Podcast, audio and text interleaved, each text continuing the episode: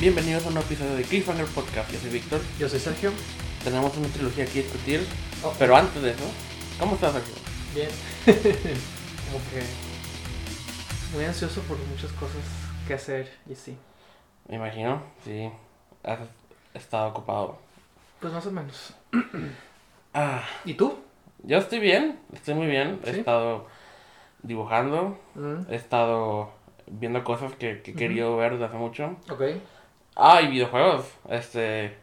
Lo que no he podido... Por alguna razón no he podido jugar tanto desde Navidad. Y ya los últimos días por fin he estado estrenando los juegos que me autorregalé en Navidad. Y de hecho, no quiero comentar que uno de ellos es... Que es un juego que he querido jugar desde hace años, desde que salió en enero de 2018. Ok. Se llama Celeste. Y es un juego que se ve... Es un plataformero 2D, 8 bits. Y pues se trata de una chava que quiere escalar una montaña. La montaña se llama Celeste. Y lo que me gusta de este juego es que está muy difícil. Creo que es de los juegos más difíciles que he jugado y que he logrado acabar en mi vida. Pero me gusta un chingo porque he jugado juegos plataformeros difíciles antes, pero no siempre puedo acabarlos. He logrado avanzar mucho. Otro que he jugado es uno que se llama Shovel Knight, que también está difícil. Es tipo... No tan difícil como Mega Man, pero de ese tipo de juego.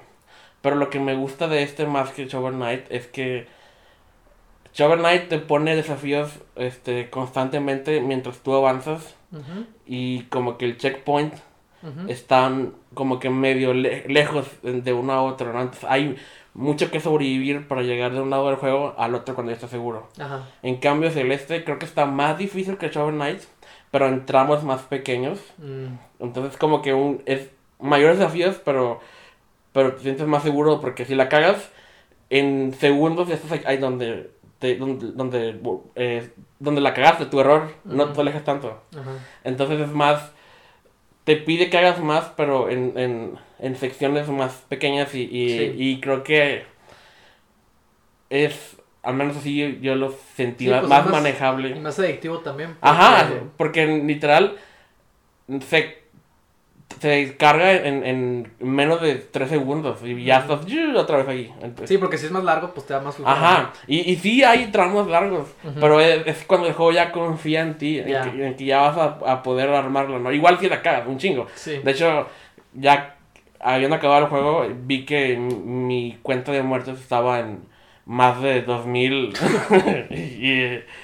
Pero me sentí muy bien acabándolo, ¿no? Sobre todo porque este juego tiene una temática de la depresión y ansiedad. Y el gameplay está muy bien entrelazado con los temas de la protagonista que está sufriendo. Porque te hace... todos los desafíos están diseñados para reflejar sus desafíos que ella tiene consigo misma. Incluso... la, entre comillas, mala del juego es como que su lado... es todo lo negativo de su ente, ¿no? Se personifica en la villana, ¿no? Y entonces todo es metafórico y todo el gameplay está muy bien acorde con eso y al final como que te dejas con de que...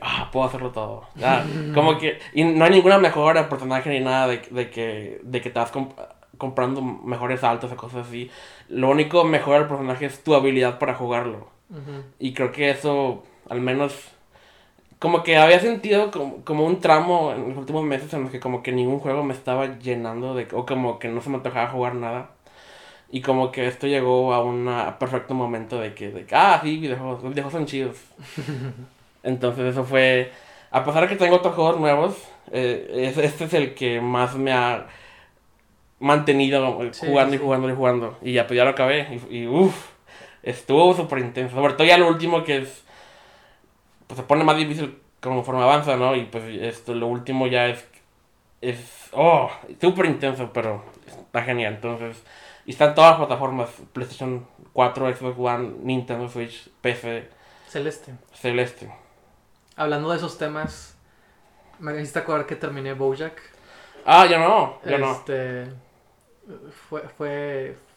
Me la llevé tranquilo porque quería como, según yo, disfrutarlo. Ajá.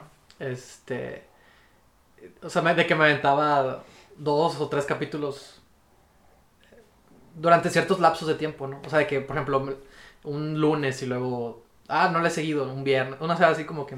No me la aventé de que... Ajá. Seguido. Y pues nada, se puso bueno. Ya fue el final. Sí, ¿verdad? Ya se acabó. Yo ya voy unas temporadas atrasado. Sí, sí, y es porque no... Obviamente sé que me encanta esa serie. Sí. Pero siento que ocupo una fortaleza emocional que no de tengo. La que no. Por el momento no he sentido con el mood de que puedo aguantar deprimirme un ratito. De hecho, tenía muchas ganas de volverme a lamentar toda en consideración del final. Es lo que yo planeo hacer porque no pude. Quiero hacer eso con esa y con Better Call Saul. Y sobre todo... también quiero hacer lo mismo. Pero sobre todo con esta porque...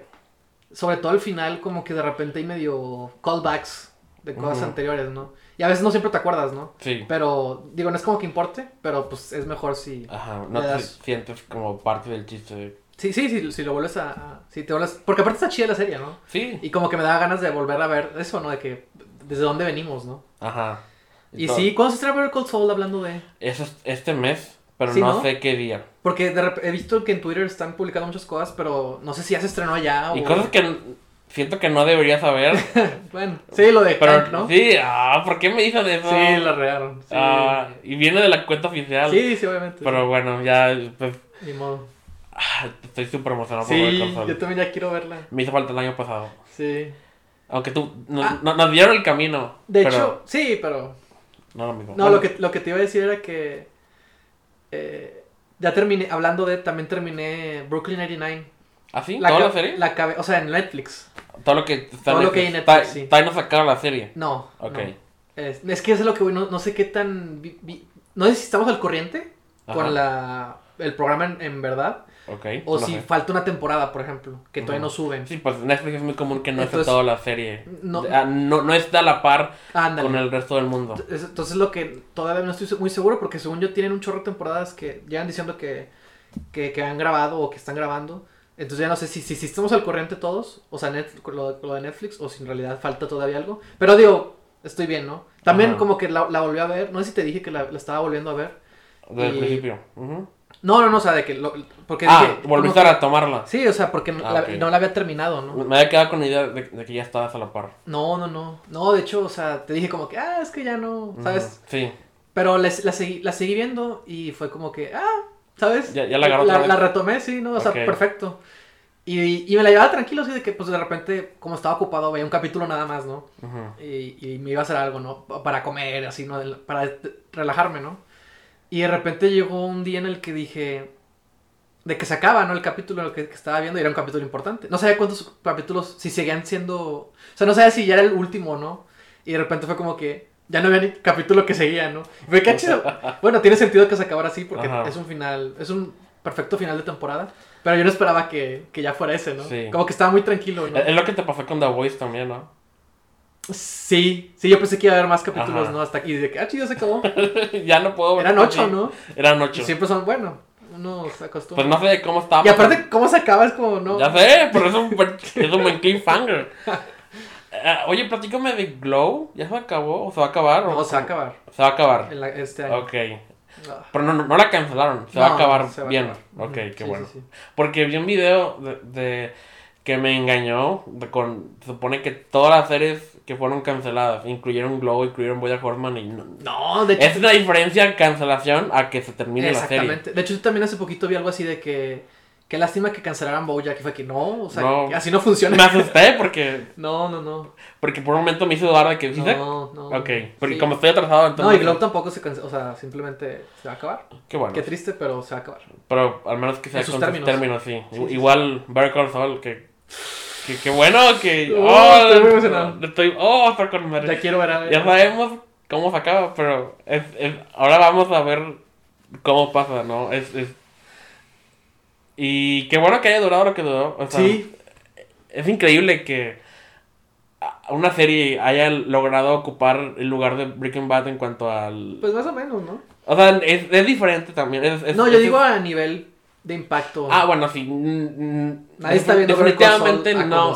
Sí, no ha agarrado igual. Breaking Bad llegó en un perfecto momento en el que el streaming que apenas estaba comenzando. De hecho, a Breaking Bad no le estaba yendo tan bien en ratings hasta que la pusieron en Netflix y luego todos se acoplaron a eso y ya para cuando salieron las últimas temporadas ya todos estaban en la misma página, ¿no? Exactamente. Y pues esto, Breaking Bad no salió igual, ¿no? Porque estábamos todos más acoplados a esto. Entonces igual no tuvo el impacto de la serie, pero sí que está con madre. En calidad sí. Exactamente. Y es increíble. Sí. Incluso sin Vince Gilligan al mando tanto como antes. Sí.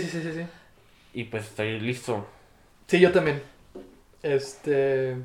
Tenías un rant, ¿no? Sí, tenía. ¿O quieres dejarlo para el siguiente? No, está muy bien aquí. Y no como... sé breve. Sí, es súper rápido. Antes de empezar. Ajá.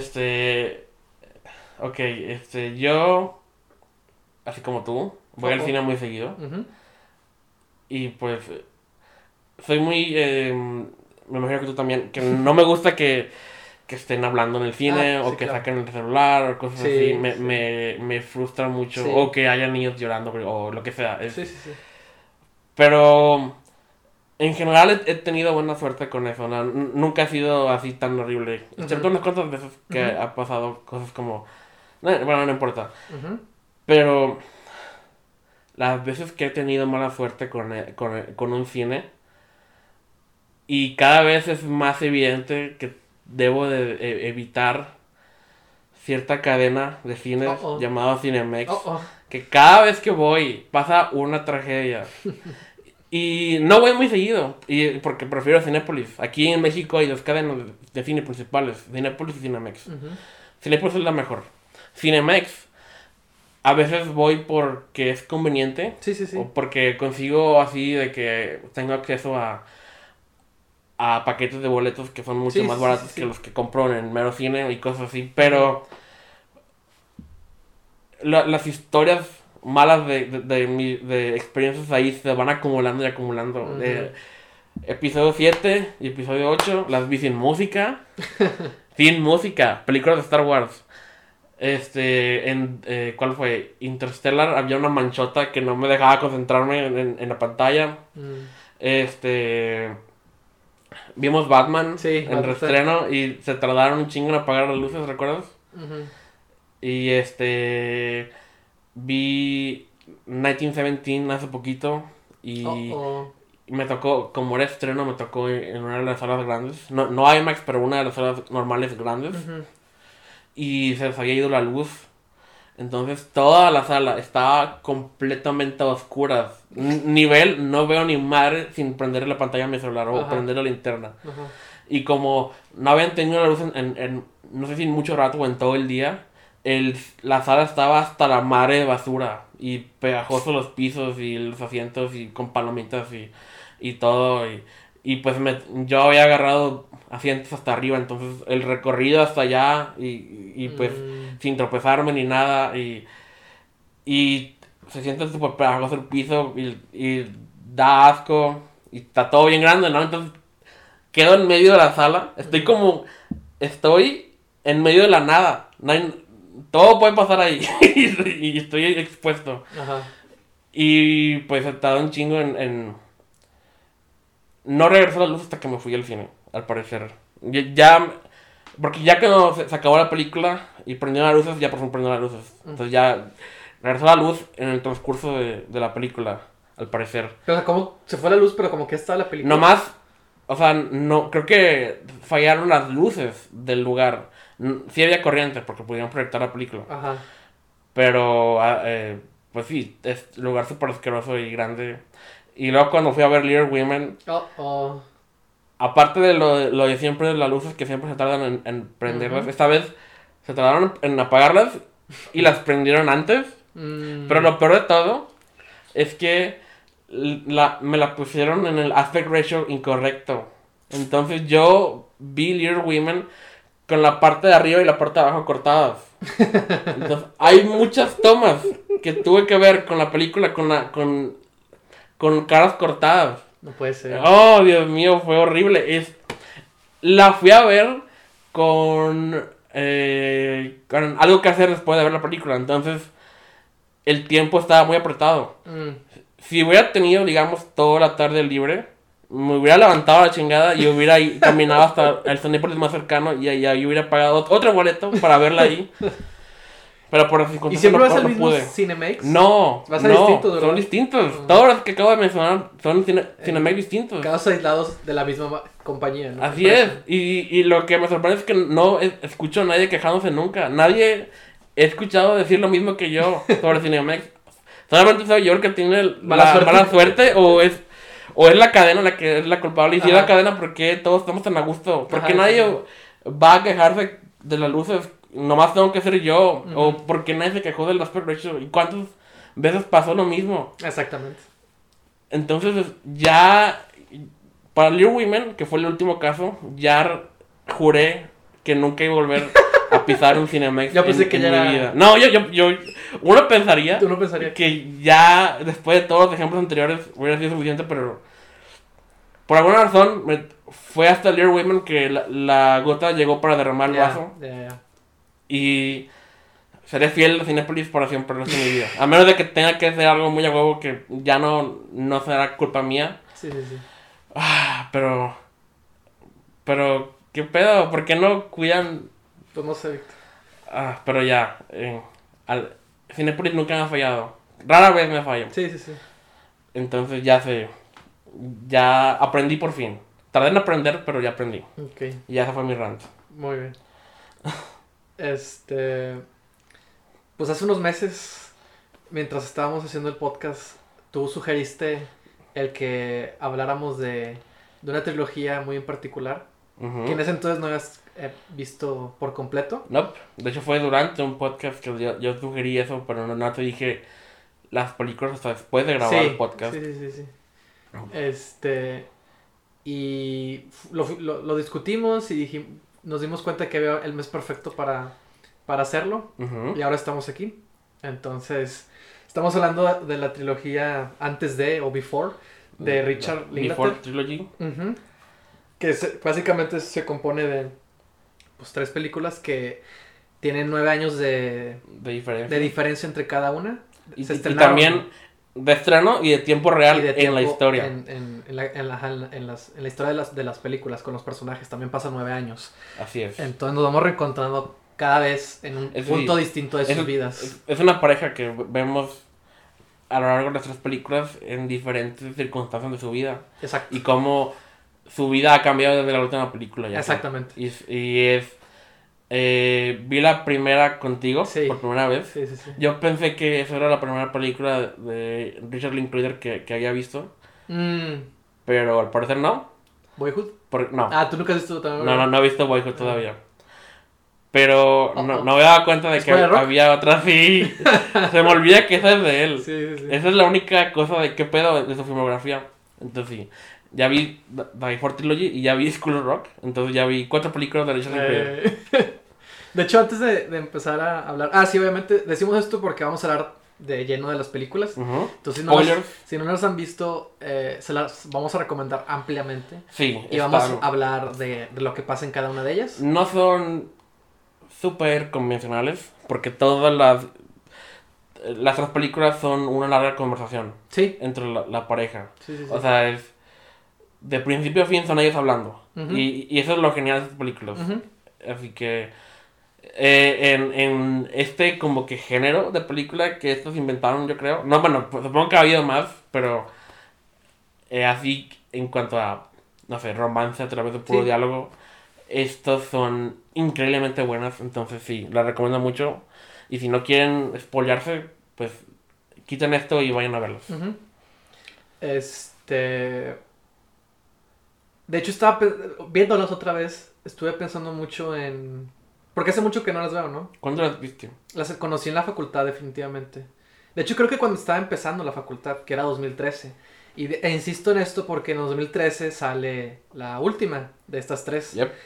Y de hecho, hasta creo que recuerdo haber visto el póster en un Cinépolis. Yo definitivamente he visto el póster, pero no sabía qué era.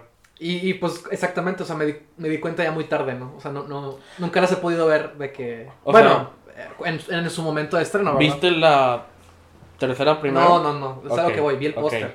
Y ya, de haber sabido que me iban a gustar, me hubiera encantado haberla podido ver de que en ese momento, ¿no? En el pues cine. Sí. La primera salió antes de que naciera. Sí, obviamente. Pero eso es lo que voy, ¿no? De que, pues, fue en el mismo año que las, al parecer las conocí. Sí. Estaba saliendo la última, ¿no? Entonces, las conocí en la facultad definitivamente, si no es que en la prep, no, yo creo que en la facultad, sí, yo estoy casi seguro que fue en la facultad. 2013 estábamos... Empezando, literal, primer semestre. ¿Sí? Sí. Ok. Y pues nada, las fui conociendo, las compré en DVD porque me di cuenta que las necesitaba en mi colección. Uh-huh. Y desde entonces las quiero mucho y las volví a ver, ¿no? De repente, ¿no? Y pues tenía, a lo que veo es que tenía mucho que no las había visto. Y de hecho la pasaron la última, precisamente, en la Cineteca en enero. Y también otro dato curioso, este año se cumplen 25 años, o no sé cuántos, de la primera. Es el aniversario. Entonces...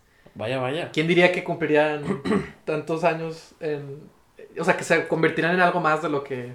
Fue en ese momento una película súper barata. Y...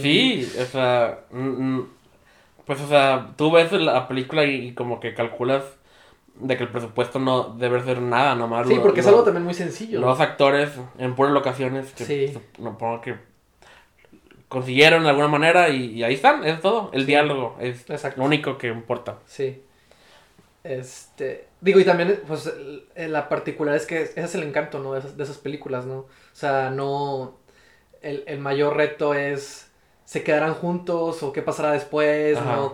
¿Cómo disfrutarán este momento? Que quiero hablar de eso. Richard Linklater, si ves un poco de su filmografía, te das cuenta de que está obsesionado con el tiempo. Y que el tiempo siempre es algo importante en sus historias. Sí, obsesionado con el tiempo. Y... En este momento está grabando una musical de 20 años. Buena suerte con eso. Buena suerte.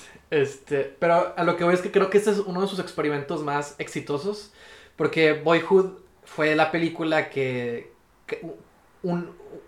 por 10 años, cada año estaba avanzándola poquito a poquito, ¿verdad? Siempre tiene un gimmick nuevo. Exacto. Y eso es lo que voy. Otra vez tiene que ver con el tiempo.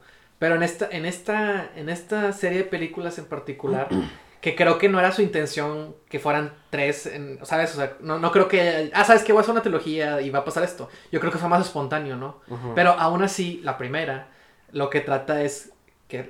la razón por la que hace la película es porque él quería capturar el sentimiento de conocer a una persona y estar con ella en un momento, ¿no? Es esa la magia de estar conectando con una persona en un momento, ¿no? Y la espontaneidad de...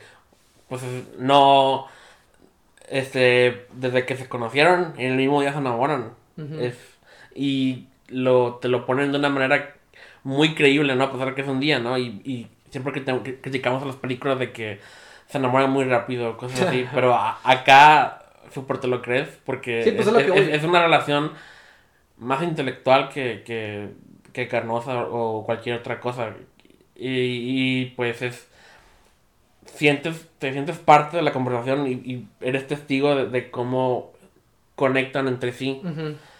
Entonces ya para el final, así como ellos... Tú no quieres que se vayan solos, ¿no? Sí, eso es a lo que voy, ¿no? O sea, ¿sabes? O sea, por ejemplo, en la primera, la situación es... Tienen solamente una noche juntos, ¿no? Uh-huh. O sea, una noche, pues un día, ¿no? Bueno, menos de un día. Antes del amanecer. Antes del amanecer, exactamente.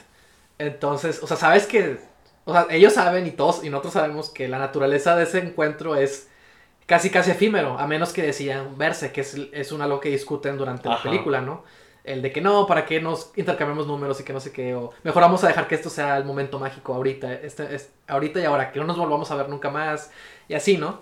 Pero, ¿sabes tú? Es el conflicto en realidad, ¿no? De que se están enamorando y, pues, si ya no se van a volver a ver. Saben que lo que están viviendo ahorita se puede acabar en cualquier momento, ¿no? Uh-huh. Y... Ok, me estoy pasando al final, pero no podemos quedarnos... Tanto. O sea, no sé cómo vamos a discutir. O sea, hablar de una por una, ¿no? Pero.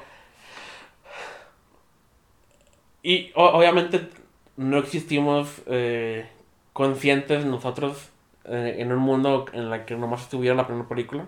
Uh-huh. Pero tú hubieras querido que nomás hubiera sido la primera película y no saber si se volvieron a reunir o no.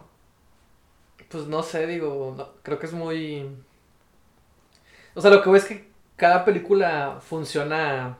O sea, sí, o sea... Bien por sí sola, ¿no? Me gusta tenerlas todas, pero... Sí. Pero... al terminar la primera, por segunda vez, uh-huh. me quedé pensando en cómo sería nomás tener esta historia y ya. Uh-huh. Y por un momento hasta olvidé uh-huh. que había otras. Sí, ya. Y me quedé con la idea de que...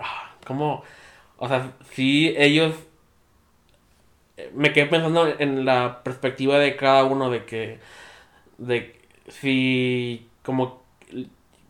para la siguiente semana lo habrán superado y ya no se les antojará regresar ellos, ¿no? O se quedaron así... o sea, que su, digamos, amor va a durar lo suficiente para que dentro de 6 meses regresen. Los dos tengan el valor de volver, ¿no? Y de enfrentar... la situación, una relación, ¿no? Ya por fin. Uh-huh. Y pues obviamente ya con lo siguiente ya se da respuesta y quién regresó y quién no, pero... Ajá.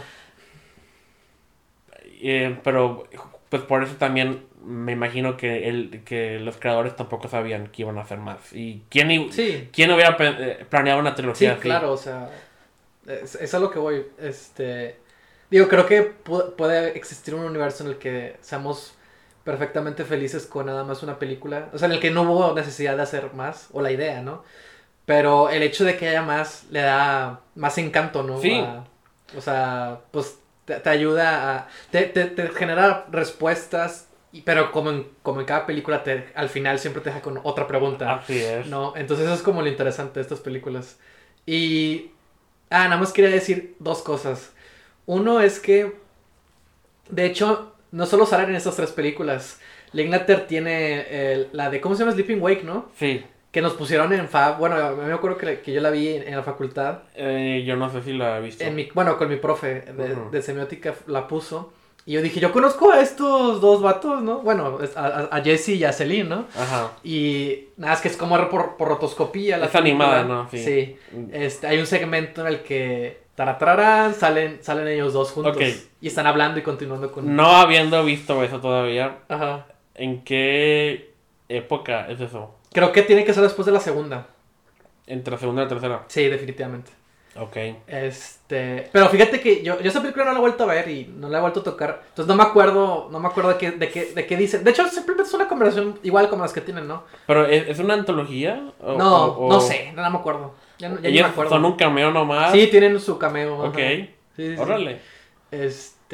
Y yo, pero es lo que voy. Yo recuerdo que pusieron eso en Fab. Y yo dije, esto está raro, ¿no? Yo los conozco, ¿no? Y sí, son ellos, ¿no?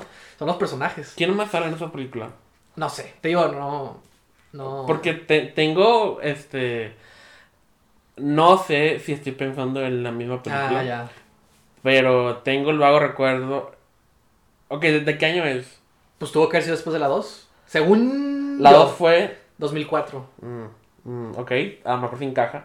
Porque recuerdo ver, imagínate, un anuncio en un VHS. Ok. De una película animada con rotoscopía. Y pues relaciono ese recuerdo con... No sé si viste esa película o no. Ya. Y pues... Podría equivocarme. Sí. Pero medio recuerdo... de un actor que reconocí rotoscopiado ahí. Uh-huh.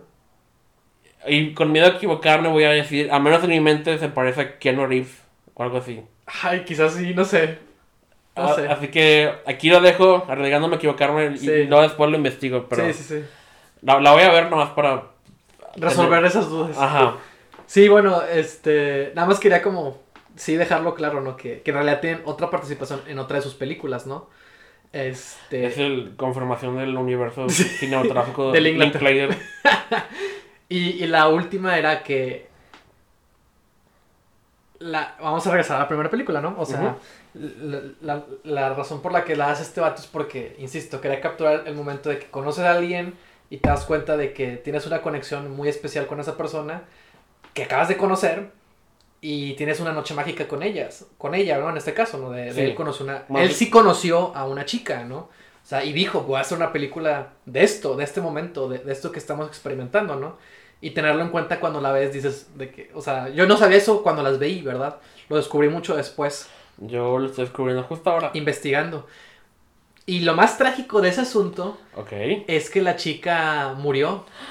O sea, Linklater literalmente, obviamente nunca se reencontró con ella. Simplemente hubo una noche en la que estaban, ya sabes, coqueteando entre los dos, estaban hablando de cosas acá muy interesantonas y descubrieron esa conexión que tenían, ¿no? Y Linklater dijo, yo quiero hacer una película de esto, ¿no? Y nunca la volvió a ver. Y creo que hasta la tercera, lo sé porque así me enteré por un video, no me acuerdo cómo estuvo, que explican que la tercera película está dedicada a una persona, a una mujer.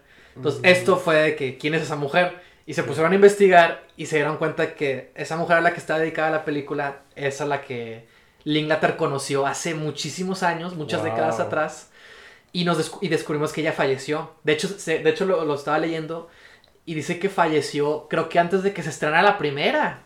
O sea, no fue que no tuvo una vida larga y longeva como él, no se casó. Bueno, no sé, ¿sabes de qué? Creo que de hecho muere en un accidente, con una motocicleta o vehicular. Y Linklater también, pues perdió el dato, o sea, ya no supo nada de ella. Y no sé cómo estuvo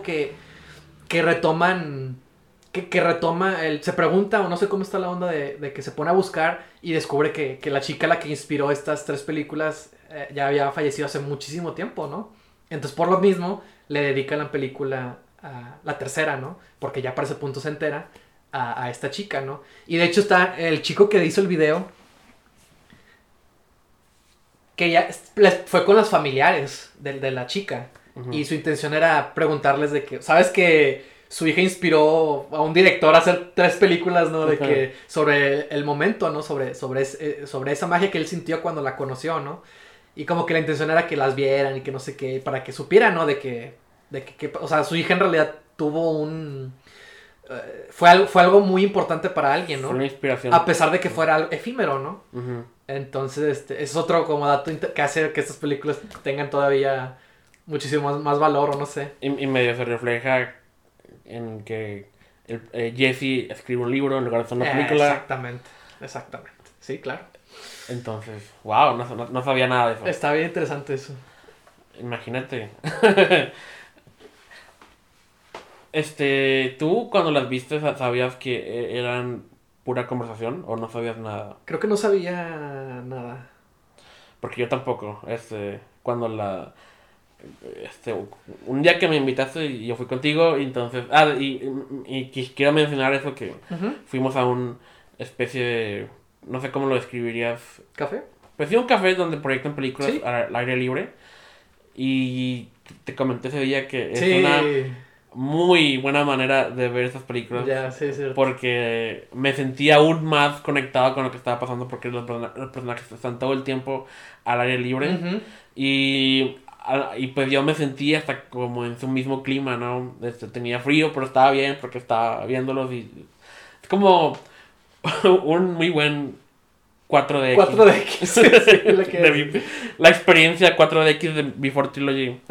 Pero estuvo con madre. Y ojalá hubiera podido replicar eso con nosotros dos. Pero no sé, estuvo bien chido, muy apropiado. Sí. Y pues me quedé con muchas ganas de verdad que siguen. Y pues pensando en este podcast y en que vamos a comentar películas, y me parece una muy buena excusa para... Sí, claro, ¿no? Pues para obligarme a verlas, ¿no? Y comentar sobre eso. Sí. Y lo que más me gusta es que se sienten muy reales las conversaciones. O sea, fluyen de una manera que las conversaciones reales fluyen, ¿no? De que empiezan con un tema y poco a poco... el tema evoluciona y luego sacan otra idea y se van por esa idea ahora. Y a lo mejor no son personajes con los que cualquiera se identifica. Porque son con cierto nivel de opiniones y cultura, ¿no? Y filosofía. Sí. Pero lo hace aún más interesante para mí, ¿no? De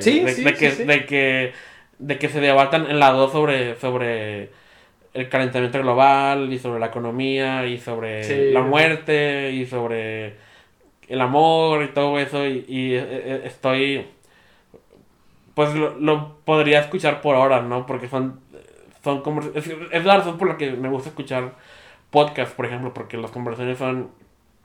Cuando son informadas o algo así, son muy interesantes. Uh-huh. Aunque no estés de acuerdo con lo que dicen, sí. Es la manera en la que llegan a ese tema, ¿no? Y lo que se desprende de ahí está muy bien. Y de alguna manera, pues me emociona, ¿no? Verla, porque recuerdo que estar viendo sobre todo la 2, la 1 y la 2 fue en las que vi casi muy seguido una de otra,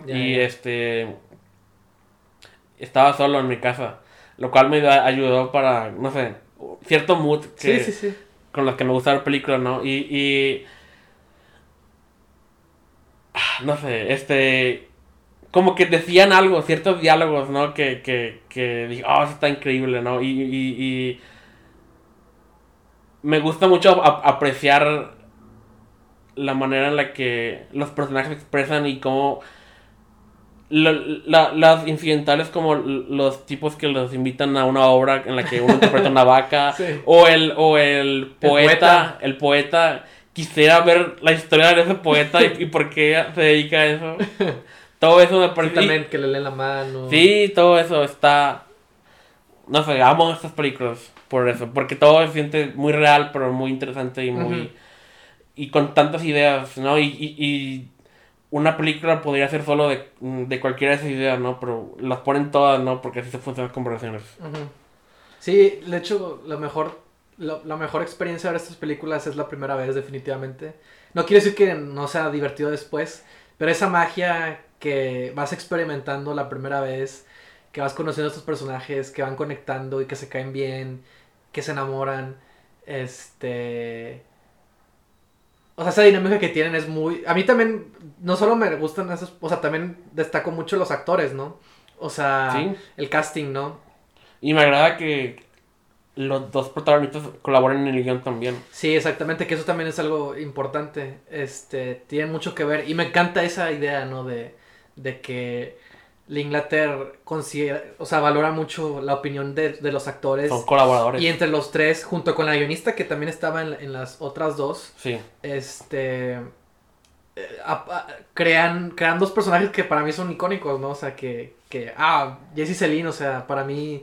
son muy importantes y los quiero, no sé, ¿sabes? Y me imagino mucho el proceso de escribir estas películas y... Sí, claro, exacto. Que como que... Al menos me imagino que los actores, cada quien está como que en la cabeza de su respectivo personaje, ¿no? Y quién sabe qué tan similar sea el proceso de conversar sobre el diálogo con el diálogo ya en sí en la película, ¿no? Ya. Y de dónde surgen... ¿De qué vamos a hablar en esta, no? O cómo deciden qué tanto ha cambiado la vida de los protagonistas según de película dicen, ¿no? A película. Que se junten cada 5 años después de que se estrena la película y dicen de que... Se ponen a hablar, ¿no? De que... ¿Qué crees que estén haciendo ahorita, no? O sea, pues ya pasaron 5 años. De que ¿dónde estén ahorita, no? O de que... O crees que lo que está pasando en tu vida ahorita... podría reflejarse en lo de ellos, ¿no? Porque así como los personajes crecen, pues también los actores han ido creciendo, ¿no? El director también, todos crecen. Exactamente. Y eso hace la película más... No sé, le da más jugo al contenido. Sí. Y pues, también me gusta que... al menos yo, mi experiencia de no haberlo visto nunca hasta ahora, empecé cada película sin saber... como estaban ellos, ¿no? Claro. Y siempre es sorprendente. En la primera se acaba con... ¿Se volverán a ver? Exactamente. O no se volverán a ver. Y luego ya empieza la segunda. Y años después... Y Jesse está con su libro promoviéndolo. Y entonces no se vieron. Sí, al parecer no se vieron. Ajá. Y luego... Y luego él voltea y la ve allá. Y yo, ¡ah, huevo! Ya aquí vamos de nuevo. Y aún más en la 3 que empieza con él en el aeropuerto acompañando a su hijo. Sí. Yo, este es el hijo del que hablaba. De su matrimonio anterior. Ajá. De su matrimonio. Y luego ya sale del aeropuerto todo deprimido y se sube al auto y está ella y hay dos hijas. Sí, ¡oh! sí. Yo también, justo por eso es lo que me refiero. De que es mágico verlas por primera vez. O sea, experimentar esos... Que te vaya respondiendo esas dudas, ¿no? Entonces tengo notas y mis notas en esas partes siempre son de que... ¡Ah, no mames! ¡Dos hijas! En la 2, cuando... Pasa media película con Jesse sin mencionar que está casado. Sí, que sí. A la mitad de minutos, esposa. Sí. Admiración sin interrogación. Hijo, admiración sin interrogación. Cara triste. Sí. Y así es.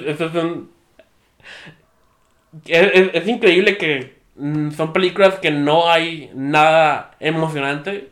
Pero aún así me mantienen muy emocionado por descubrir. Lo emocionante es eso, ¿no? Sí, o sea, no, la interacción. O sea, no fuera del diálogo. Sí. O sea, ni siquiera salen... Sí. Nada más, la 3 es la única que... Tiene más conflicto. Que no es en tiempo real. Las dos primeras y la 3 siempre hay elipses. Porque creo que es todo el día. Es desde la mañana hasta la noche. En cambio, los otros dos son tramos de 2 horas, como la película en sí. Sí. Y hay más personajes en la 3. Bueno, también la primera, cuando anochece y cosas así. Bueno, sí es cierto. Sí hay... poquitos elipses, pero no se sienten tan bruscos. Sí, exacto. Porque vemos poco a poco el cielo oscurecerse y cosas así. Sí. Definitivamente. Antes de seguir, te voy a preguntar, ¿cuál es la que crees que más te gusta? Buena pregunta. Es que... no es justo. Sí, lo sé. Porque siento que es la 1, porque es la sorpresa. Porque es la que no esperaba que fuera así. Y me encantó descubrir esta película, ¿no? Sí. Pero... nomás por el contenido de la película, a lo mejor es la 3. Por la pelea de ellos dos al final. Hace poquito vi... Marriage Story y las comparo las dos de que son pues discusiones intensas entre una pareja de esposo y esposa. Sí. Y pues es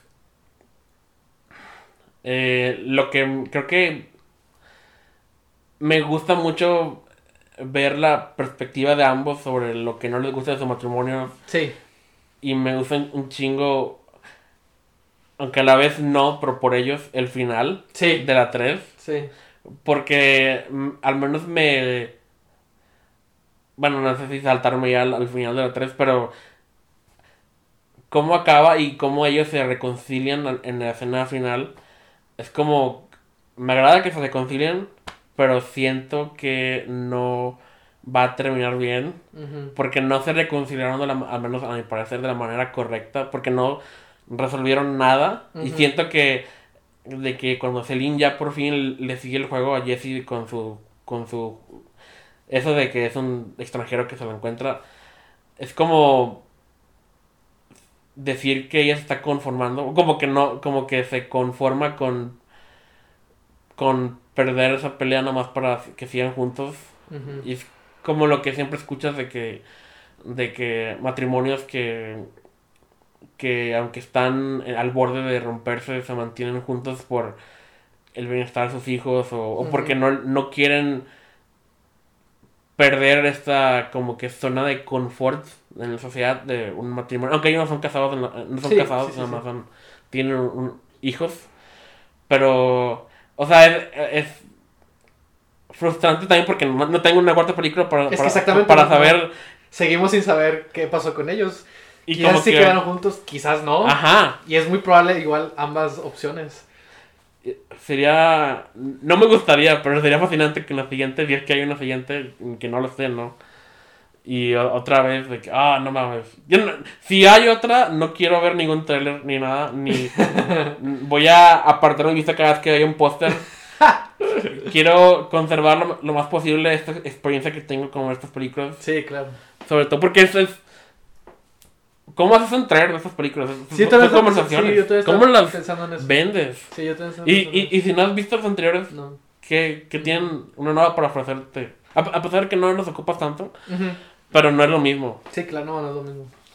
Pero sí, respondiendo a tu pregunta, diría que a lo mejor es la 3. Pero la 1 es especial porque es la primera que ves. Yo también tengo una reacción muy parecida. De hecho, recuerdo muy bien que cuando vi la segunda, como que no me encantó tanto. Sobre todo por el final abierto, yo creo. Digo, uh-huh, que en realidad pues siempre han tenido como que ese final. Sí. Y recuerdo haber visto la 3. Y la 3, pues es la más devastadora. Pero por lo mismo como que era la que más me gustaba. Por todo ese conflicto y ese final. Uh-huh. Pero creo que conforme vas creciendo va cambiando cuál es tu favorita. Y como que he estado pensando y creo que la segunda me agrada aún más. Y verla, la disfruté también muchísimo. Creo que fue la que más disfruté de volverlas a ver. Estaba así, ¿no? De que... Ajá, con eso, con el final, ¿no? De que... Porque cada... Sí, ¿no? La Before Sunrise, antes del amanecer, la primera, es lo que fue. Before Sunset, antes del atardecer, es lo que pudo haber sido. Y Before Midnight, antes de la medianoche, es lo que es, ¿no? Tan cruel y ambivalente como es la vida, ¿no? Y te hace pensar... Bueno, o sea, en ese momento de que hay un matrimonio que pueda ser exitoso, o sea, que hay algo que las parejas pierden al casarse, o, sí, o al mantener esa relación por tantos años y con más obstáculos cada vez, hijos y hipotecas, casas, lo que sea. O sea, como ves la primera y te emocionas por esa pareja, y luego ves la tercera y es como que la vida apesta. Entonces, pues no sé, me encanta que las tres sean así diferentes. Mm-hmm. No, y de hecho, te digo, las vi por primera vez y luego las he vuelto a ver, ¿no? O sea, hasta allá, que ya tenía tiempo que no las veía las tres así, ¿no? Ajá. Y a lo que ves es que cuando las vuelves a ver, te das cuenta, no sé si tú también te diste cuenta de los... Porque las viste más seguido, ¿no? Sí. De que hay como callbacks, ¿no? En diálogos. Sí. Y a mí me gusta un chingo eso de que... Por ejemplo, anoté... Lo de las pocas notas que hice fue que desde la primera mencioné algo de una máquina del tiempo. Y lo anoté porque dije... Pues así termina la 3, ¿no? Es lo que dice él, ¿no? De que soy un viajero del tiempo, vengo del futuro y te traje la carta y que no sé qué, ¿no? Y dije, no mames, o sea, desde la primera... No me acuerdo qué es lo que dicen, pero hay un tema que hablan de eso, de la máquina del tiempo. Y hay muchos diálogos que se repiten en las películas que siguen. También, por ejemplo, en la primera le dice Jesse, ¿no? ¿Qué sería lo primero que hicieras si cuando llegues a Francia, ¿no? No me acuerdo dónde iba, a Celine, ¿no? Y de Celine, no, pues le hablaré a mis papás y no sé qué. Y en la tercera le dice a su hijo, ¿qué es lo primero que vas a hacer cuando llegues a Estados Unidos? ¿No? Que no sé qué. Y así, y también, por ejemplo, en la 3 es la de, cuando está viendo el atardecer, ¿no? De que, still here, ¿no? Still here. Still there. Y en la segunda también, cuando Celine lo abraza, ¿no? Y le dice de que, siento que si alguien me toca, Jesse le dice, siento que si alguien me toca, me desharía, ¿no? Y luego Celine lo abraza y le dice de que, quiero ver si te mantienes junto o te disuelves, ¿no? Y le pregunta... ¿y qué pasó, no? Y de que, still here, ¿no? Una onda así le dice. Ajá. Y es como que, de que... Como que sí las vuelven a ver para hacer, que sí. No como otras trilogías. Hacen su trabajo. Y me gusta mucho eso, de que como que hay pequeños momentos, ¿no? Que tienen un... Que siguen ahí después. Ajá. Y también con lo que más me acabé con la tercera, es el hecho de que... Dicen siempre que... Siempre tienen la misma discusión de... Creo que nunca cambiamos. Desde la primera creo que dicen lo mismo, ¿no? Creo que no cambiamos, ¿no? O sea, siempre hay algo que nos mantiene quienes somos, ¿no? Y pues nada más, el tiempo pasa. Y en la tercera también repiten eso, ¿no? Pero... Como que noté que en realidad sí han cambiado, ¿sabes? O sea, de que... Por más que digan que seguimos siendo los mismos... En la tercera hay más como presiones y conflicto y se guardan cosas, ¿no? También digo que es también algo como muy natural. Y esos conflictos, esas cosas que se van guardando, llega hasta el momento de que estalla, ¿no? Sí. Y se lo avientan, ¿no? Mutuamente. Esos rencores, ¿no? Que sí, se van guardando también. De la nada, Celine le reclama sobre si se acostó con otra persona. Exactamente. Y así luego al final se termina la discusión con... Creo que ya no te amo. Sí. Y sale de la puerta. Y es que eso, justo eso es lo que iba, de que siento que en la tercera... Digo, esta vez que la vi... Digo, a mí me encantan los dos, ¿verdad? O sea, sí. A mí me fascinan los dos y estoy enamorado de Celine, así como estoy enamorado de Jesse. O sea, me encantan los dos, ¿no? Y es difícil no proyectarme también en ellos, ¿no? Exacto. O sea, como que me veo, ¿no? Y supongo que muchos también tienen esa experiencia, ¿no? Se ven reflejados. Pero lo que voy es, en la tercera sí digo, no sé, quizás estoy siendo objetivo. No estoy siendo objetivo. Pero en la tercera sí sentí que Celine... Como que tenía más rencores ella. Y, yo también. Y por eso siempre le reclamaba, ¿no? Y también que diga, sí, ya no te amo más, no creo que haya sido fortuito, ¿no? Creo que se debe a esa serie de cosas que se ha guardado y que ha mantenido al borde. Ella no hizo nada que no haya pensado antes. Exacto, sí. Entonces, ella lo que a lo mejor ella sentía, pero no había dicho, ¿no? Sí, exactamente. Lo sentí muy claro esta vez. Y fue como que madres. Y eso me hace pensar más en el final. De que... Ajá, porque eso hace que el final sea más devastador. Porque, sí. Porque si es verdad que ya no lo ama, lo que está haciendo al final es conformarse. Es como que acepto que ya no seré feliz, nomás para seguir en esta vida estable, supongo. Sin ya no poder seguir mis sueños. O supongo que me conformaré y iré a Chicago contigo. Nah, yo no lo veo así. O sea, no sé, pero me da... Sí, al menos en ese momento lo sentí, yeah, que ella estaba con, pues ya que, ¿no? Yo siempre lo he visto más como un siempre va a haber pedos, pero mientras estemos juntos y estemos hablando, podemos llegar a una posible solución, ¿no? Uh-huh. No, yo no creo que Celine se haya ido a Chicago, o sea, yo no creo que se cedería de esa manera, pero sí me pongo a pensar de que es la primera vez que me puedo preguntar, ¿qué tan bueno es que estén juntos en la que sigue, si hubiera una que sigue, ¿no? O sea, en el futuro de ellos, ¿qué tan bueno es que sigan juntos, ¿no? Porque los dos tienen ambiciones diferentes, ¿no? Y qué tan... Y es lo que lo está confrontando. Ajá, y pues ya tienen hijos y todo, pero también Jesse tiene un hijo con otra esposa, entonces él tiene la necesidad de estar ahí para su otro hijo, ¿no? Y pues, y aparte su ex... los odia a ambos, al parecer, entonces lo hace más difícil todavía. Y lo que Celine quiere está en otra parte, un trabajo que a lo mejor tiene dudas, pero que le conviene más, al menos a ella, uh-huh, crea así. Y entonces, pues no sé qué va a pasar. Y todavía no pasó 9 años. No, pero pronto pasaría. Ajá, lo escribí. Sería el 22, ¿no? El 22. O sea, mira, en este año tendré que juntarse y estar diciendo, ¿sabes qué? Tenemos un guión. Ajá. Es este. Y en el 21 graban y se estrena el 22. O sea, este año es decisivo. Este año es decisivo para el futuro de esas películas. Las películas independientes ocupan más años que normales porque... Yo, pero... Distribución y así. Bueno, sí. La segunda... Uh-huh. Es Warner Bros. Y Warner Bros. Independent o algo así. Sí, creo que sí. Y la tercera es Sony Pictures Classics. Ah, cierto. Tienes razón. Entonces, cada película no siempre encuentran el mismo distribuidor anterior. Entonces, eso sí, es un buen punto. Es un buen punto ese que dices. Pero vuelvo a lo mismo, o sea... Pero sí, lo que sea que tengan...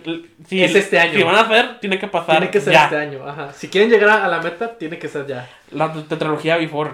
Y yo sí tengo. Yo también. Yo sí espero porque quiero estar ahí. En yo el también. Cine, ¿no? Oh, Dios mío, ahí estaré. No me lo quiero perder. Y pues quiero ver los demás de Linklater. ¿Cómo se llama la que no es la antecesora de Everybody Wants Some? Dazed and Confused. Ah, esa. Que según yo, esa también ya. Es con la guionista, creo. Bueno, no, perdón, no es cierto, perdón. Primero hizo esa y como se dio cuenta de que siempre sus historias eran nada más él. O sea, como que masculina. Ah, ocupaba ajá, una perspectiva y por eso la invitó. Y pues sí, definitivamente estas películas no serían lo mismo. Sí, claro, sí, que de un solo lado, ¿no? Sí, por supuesto, por supuesto. O sea, me agrada que no, en la 3, por ejemplo, están peleando y como que mientras habla uno, estoy con él. Sí. Y luego habla el que sigue y, ok, tiene un punto, ¿no? Sí, sí, sí. O sea, no, eso no es fácil y... Porque, por ejemplo, Pues pasó lo mismo con Marriage Story, pero allá es de que mitad es una persona y la mitad es otra persona, y acá es... siempre estás ahí. Estás revelando la información que ocupas para saber de ellos mientras ellos discuten, ¿no? Sí, sí, sí. Entonces, por ejemplo, lo de que Jesse se puede o no habrá acostado con alguien no sale hasta el final, uh-huh. y él no lo niega. No dice, no, exactamente, no lo niega, sí, exactamente. Entonces, la madre, no sé qué pensar de esto, sí, y lo continúan y así. Sí, exactamente. Es como...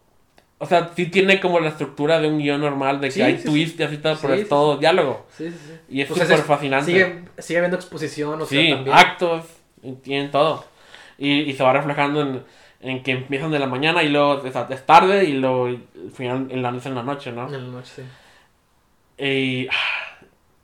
qué bueno que lo vimos este mes.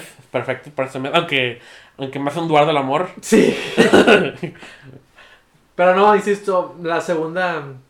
La segunda, mientras lo estaba viendo, estaba dudando si me estaba gustando igual. Sí. Porque sentía que era lo mismo que el anterior, ¿no? Es, pero en otro lugar.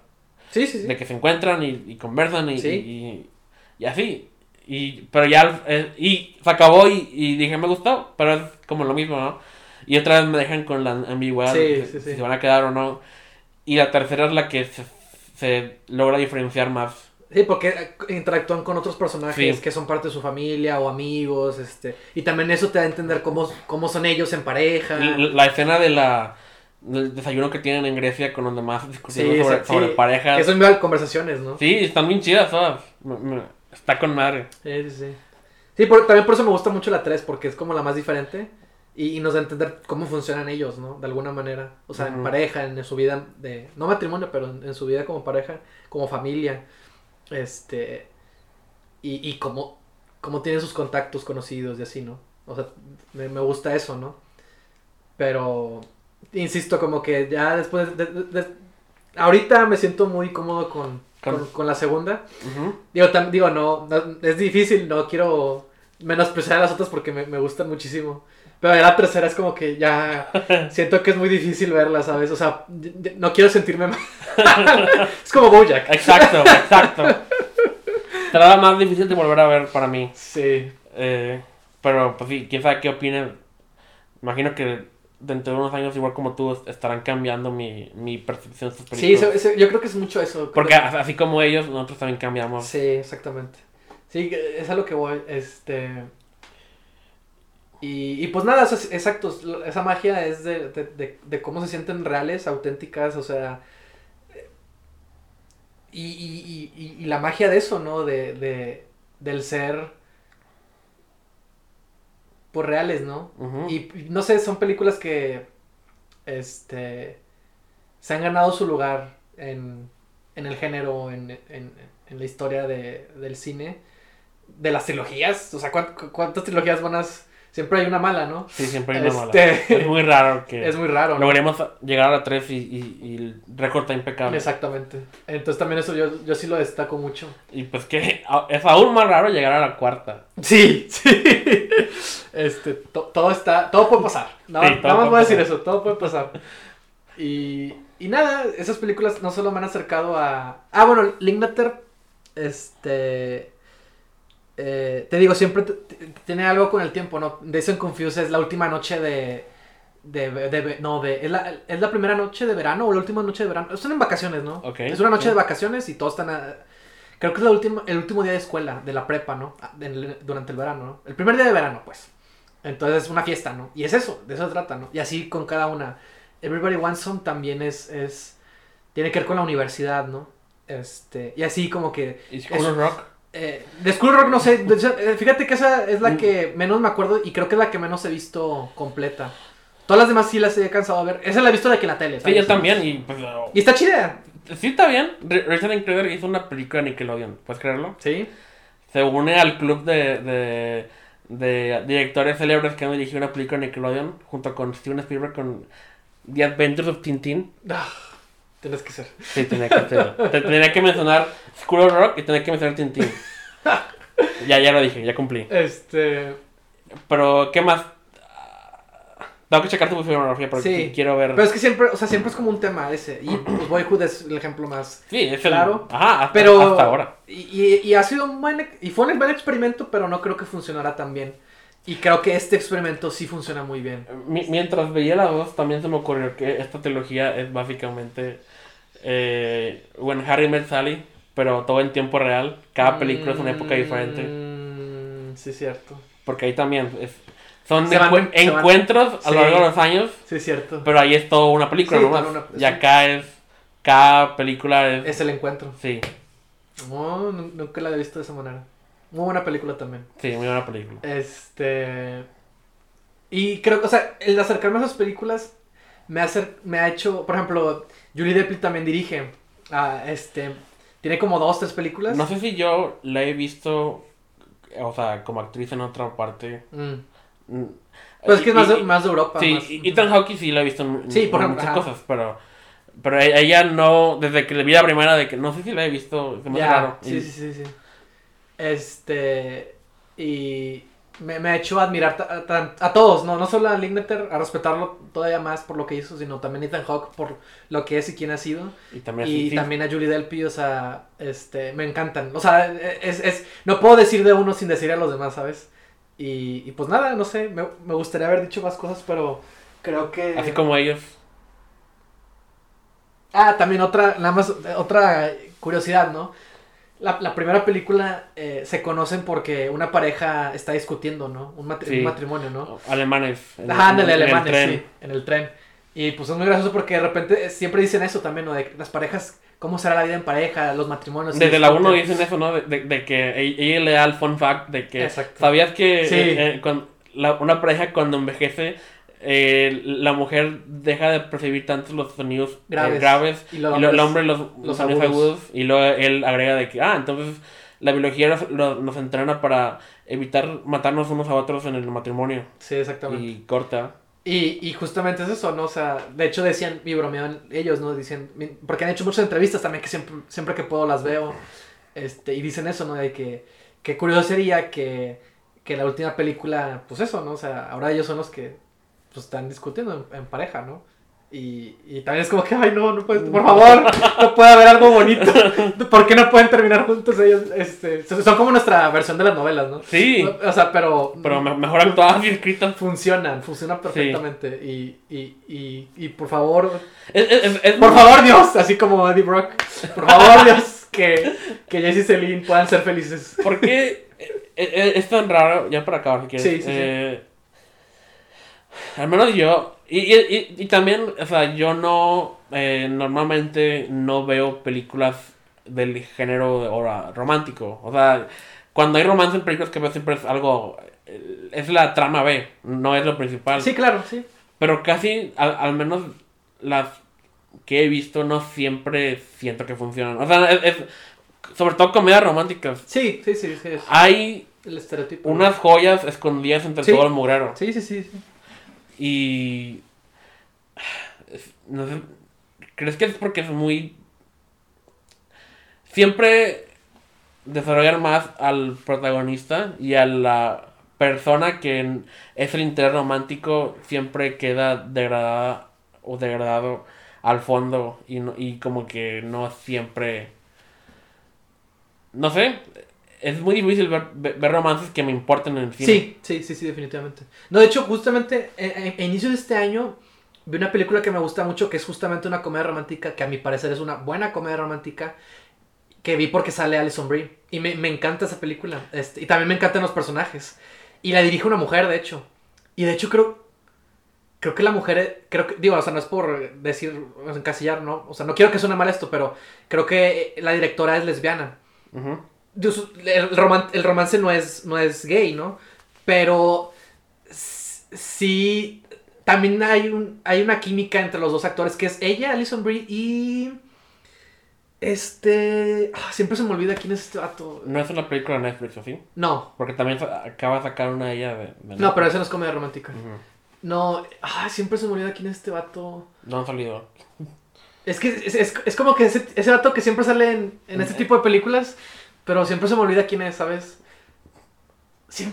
Déjame lo investigo. Okay, pero lo que voy a decir, esa película está muy buena. Y la volví a ver y dije... Y ya me había gustado, ¿no? Pero dije, oye, esta película está muy... O sea, sigue estando muy buena, ¿no? Y de hecho noté cosas que no había notado en la otra. Por ejemplo, del color o la iluminación en una escena muy dramática. Ajá. Dije, ah, ella está iluminada así y él así y responde a los colores que... Y dije, oh, o sea, esta película está bien pensada, ¿sabes? Y a lo que voy es... En esa película... me gusta porque los dos personajes son problemáticos. O sea, son disfuncionales. No funcionan en pareja. De hecho, tienen problemas. Y eso trata la película. Se van conociendo, se van cayendo bien. Y como que se van enamorando también. Pero se dan cuenta que tienen estos problemas, ¿no?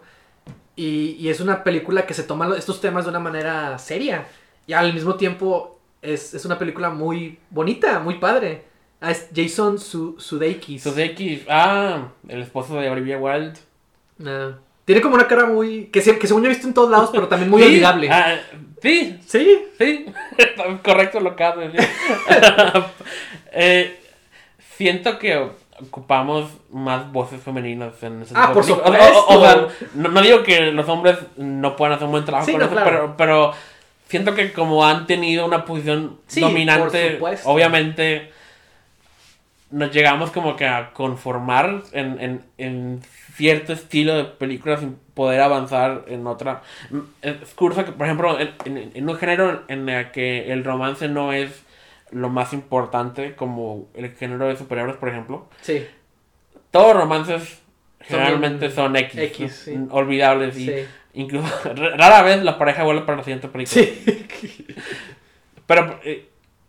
pienso en Wonder Woman, que es dirigida por Patty Jenkins, y me encanta la relación de ellos. Sí. Chris Pine con Gal Gadot hacen química y me importa, y es como el corazón de la película. Sí. Y compara eso con Tori Jane o algo así de que. Sí. Y pues otro romance que me gustó últimamente es el de Fleabag en temporada 2, que estaba tan enganchado en eso también. Sí. El romance es un género emocionante cuando se hace bien y ocupamos mejores ejemplos. No digo que no los haya, y no digo que haya muchos que no he visto. Sí. Pero me gustaría que sean más comunes o que estén más en el mainstream. Sí. Ya dijiste quién era. Sí, el romance obviamente es importante y cuando se hace bien, como dices, puede ser igual de emocionante, ¿no? Creo que... Porque ahorita nomás es usado para cumplir con otro sector del público, ¿no? De que, superhéroes, acción es para los hombres, pero hay que tener romance para atraer al público femenino. Sí, por supuesto. Es nomás un checklist. Sí, pero es que eso es lo que voy, o sea, la película no es de romance. Sí, ajá. O sea, es cumple con otra función, ¿no? Que es que en Hollywood esa es la fórmula, ¿no? Necesitamos una trama B. Sí. Y era el interromántico de la manera más efectiva. Y para interesar a un público femenino también, ¿no? O masculino desde otro lado. Pero lo que voy es cuando estás pensando 100% en el género, ¿no? En el romance o en la comedia romántica. Exactamente, a mí me gustaría ver buenas comedias, más buenas comedias románticas. Porque sí, y Alison Brie también sale en otra, que de hecho vamos a ver próximamente. ¿Ah, sí? Como secundaria. Pero lo que voy es eso, o sea, cuando ves algo bien hecho... Que está hecho con corazón, que te identificas, porque ¿por qué no te habrás de identificar? Es mágico y es interesante y está con madre. Y debe venir desde el guión, es pensar en ambos personajes como personas completas. Y sí, exactamente. Y es... Con ambiciones, con sueños, con amores, con una complejidad de vida, ¿no? Y pues sí, o sea, al menos yo antes tachaba eso de... Porque pienso en telenovelas y cosas así que... Bueno, no, yo no tengo en buen afecto por estas novelas por muchas razones, pero es como que ya me acostumbré a tachar un género entero por nomás lo que la mayoría de las experiencias que he tenido con ese género no han sido positivas, ¿no? Pero al menos en los últimos años he descubierto que no quiero hacer eso, quiero encontrar las que sí funcionan. Y pues al menos tengo así décadas de películas que no he checado y pues me gustaría estar buscándolas. Sí. Creo que iba a decir otra cosa, pero ya se me olvidó. Entonces, pues sí, digo, de que hay ahí.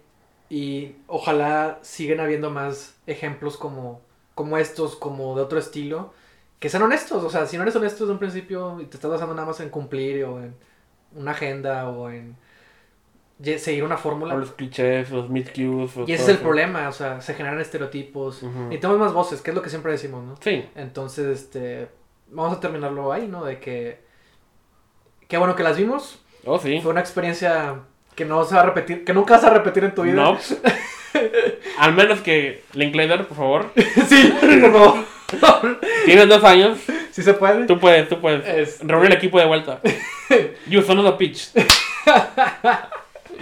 Sí, o sea, ojalá pase. Y si no, aún así tenemos 3 películas muy buenas. Así Ajá. que no podemos ser tan... Bueno, sí podemos ser exigentes, sí. Pero por favor... Ok. Y pues nada, espero que se la hayan pasado bien. También como nosotros. Como nosotros, ajá. No sé cuáles han sido sus experiencias, si ya las han visto. ¿Cómo llegaron hasta acá sin verlas? Ajá, exactamente. Perdón por arruinarles todo, pero los advertimos. Exactamente. Y pues bueno, yo creo que con eso terminamos. Uh-huh. Pueden encontrarnos en Anchor, Spotify, Google Podcast, Apple Podcast y... YouTube. Se me olvida a la que le echo más pedo. Pero sí, YouTube también. Y un episodio nuevo cada semana. Cada 2 semanas, perdón. Exacto. Y pues nos veremos luego. Estén pendientes, va a haber cosas nuevas. Y nos vemos en la próxima.